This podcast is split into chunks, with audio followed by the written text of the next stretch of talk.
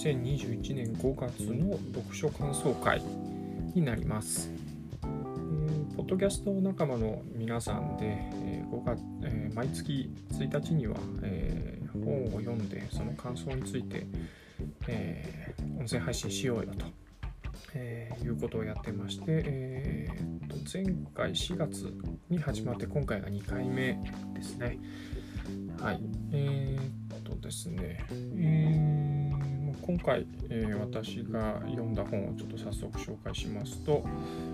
えー、かもめ食堂という牟陽子さんが、えー、書かれた、えー、小説ですね。はい。2006年に、えー、刊行された本になります。えーと、ちょっと私もなんか読んだ後に知ったんですけれど、これ映画化もされてたみたいですね。はい。で、えっと、まあ、この本だ、このこの本を、え、読んだ、え、理由もちょっと話してみようかなと思います。えー、同じポッドキャスト仲間のマイトさんがですね、えー、なんでその本を読んだかっていう理由も一緒に喋、えー、ってみると、いいですよ、面白いですよっていうことをおっしゃってたんで、それに乗っかってやってみようと思うんですけれど、えーと、そのためにはちょっと前回、えー、読んでお話しした本についてもちょっと触れないといけないかなと思ってまして、えー、と前回はですね、えー、星新一さんの本を読んだ読んでお話ししたんですけれども、えっ、とまあなんで前回星新一さんで今回森陽子さんになったかというところなんですがこれあの去年の9月だったかなえっ、とあの福岡田川にあるいいかねパレットっていうところに遊びに行きましてでそこで1泊したんですね。で、えー、まああの古典ラジオ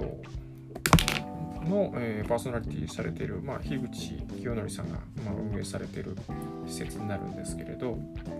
まあ、その古典ラジオのリスナーの方も、まあ、その時に一緒に遊びに行って、まあ、オフ会したっていうその日だったんですけどね。で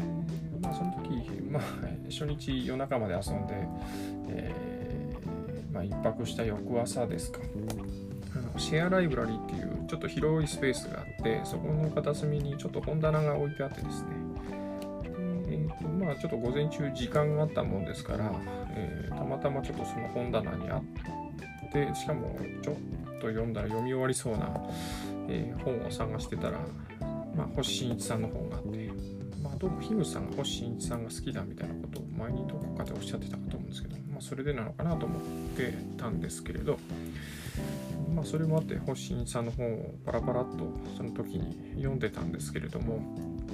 えー、まあ、ちょっと読み終わりきらずにですね中途半端に消化不良を起こした感じで、えー、その時、えー、まあ、その本をもう置いて帰ってきちゃったもんですから、えちょっと気になってたんですよね。でそうこうしてたら、まあ、仕事でちょっとたまたま、え寄った大きい駅の改札の前に、えー、何ですかね、えーと、飲みの市みたいな古本屋がちょっと、え、出てましてでそこで、えー、まあ、たまたまこう見てた時に、まあ、星新さんの本を見つけて、えー、まあ、拾って買ったと。でまあ1冊だけ買うのもなんだからということでまああまり基本的に本読まない人なんで 極力ペラい薄っぺらい本を探してたら、えー、その森陽子さんの、まあ、かもめ食堂、まあ、名前もなんとなく聞いた覚えがあったんでですねちょっと読んでみたいなと思って、その場で手に取って買った本がずっと家に、えー、残ってたということでその本を、えー、まあ、積んどく状態になっていました。はいまあえー、それもあったんで、まあ、その2冊をちょっと続けて読んでみたいなということで今回手に取って読みました。まあ、非常に薄い本で、えーと、しかもまあ今月ちょっと忙しくてちょっと本当は別の本読みたいなと思って図書館で借りた本もあったけど、えー、ろくに読めないまんまもう期限で返したりとかしてたんでもうさらっと読める、えー、この本を、えー、と今回は読んでみました。はい。えー、っとですね、まあそうですね、まああの読んでみてすごくなんか、うん、ほんわか温まるお話で良かったですね。登場人物、まあ主に出てくるのはあの3人の女性の方でして、で、まあ、えー、と最初に出てくるのが幸恵さんっていう、まあ、40手前の、えー、女性の方なんですけれど、えーまあ、この方が、えー、週でちょっと話が、え、進んでいきます。この方の、えー、っと、まあなんか父が武道家の人だっていうことで、あの、ね、その父から厳しくあの人生全てが修行だって言われながら、えー、育ったんですけれど、まあ、あのまあ、ひょんなことからですね、えー、また潜在一遇のチャンスを手にしたということもあって、えー、海外で、え、ちょっと食堂をけあのやってみたりと、まあ、レストランよりも、まあ、ちょっとほんわか、え近所の人がいつも集まってくるような食堂を開いてみたいなと思ってたのを海外で思い切ってやってみようと、えまあ、それまで別に飲食店をやったわけでもないのにえ思い切ってやってみるっていうところがなんかすごいなと思うんですけれど。でその先に選んだのが、え、フィンランドっていう国のヘルシンキの町で、えー、そこで開いた食堂のお店の名前がかもめ食堂ということですね。はい、あの本のタイトルになってる、えー、のがお店の名前になります。はいで、えー、まあ、その現地でですね、えー、いろんな方々と出会って、えー、まあ、えーと、日本から来たみどりさんっていう、えまあ、40代の女性、それからあと、雅子さんっていう、まあ、さらにもうちょっと年上の女性と出会いながら、そしてひょんなことから一緒にそのお店で、え3人で、えお店を回しながら、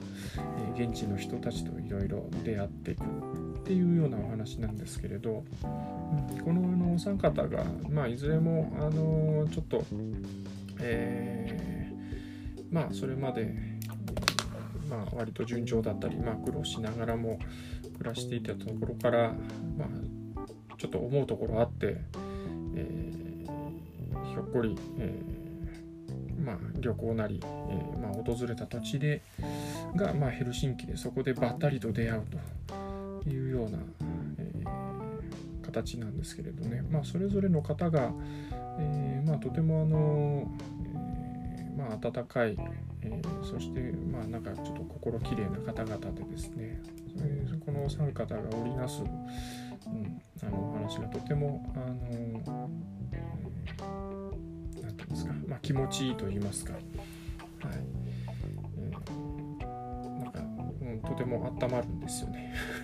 ボキャブラリーで うまく言えませんけどね。でまあ、あとそこで、まあ、現地の若者と出会ったり、まあえー、現地の,、まあ、あの年老いた女性の方とかまたあのいろいろ悩み抱えた、ね、あの年配の男性の方と出会ったりしながらちょっとしたトラブルが起きたりとかもするんですけれどもまあそれも少しずつみんなで力を合わせながら解決して、うん、でまあ地元現地の人たちに少しずつ受け入れられて、繁盛していってっていうような、うんえー、ストーリーですね。あのー、なんて言うんでしょう。まあ本当、えーまあ、読んでみて思ったのはうん。まあえーとまあ人生何がどこでどうなるかが本当わからないなっていうのを まあ、あの小説物語だからね、まあ、いかようにも、まあ、書けるのかもしれませんけれども、捨てたもんじゃないなっていうこととか、いろいろ飛び込んでみたら面白いことあるんだなとか、うん、あとね、えー、まあ、思い切っていろいろ打ち明けてみたことで、えー、その先が広け開けてくるみたいなところの、うんえー、お話がなんかちょっとすごく素敵だなというふうに思いました。でまああのまあ、読んだ後に、えー、まあ、ちょっとこれ喋る前に、えー、ちょこっと、えー、ウェブで、えこのお話のこと見てみたらその映画も、え映画化もされてたということで映画化でされてたそのキャストが、まあ、その主人公の、えー、方が、えー、小林さとみさん。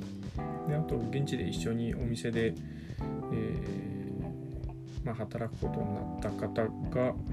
片桐はいりさんと重たい雅子さんということでですねいずれもすごく個性派の、えー、女優さんが出てるということで、まあ、映画の方もとっても興味が湧いたんでですね、えー、まあ、ちょっとこちらも、えー、まあ後から見てみたいなというふうに思います。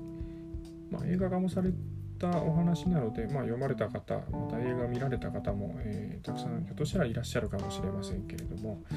はいえー、まあその感想なんかもシェアできたら、えー、嬉しいなと思います。は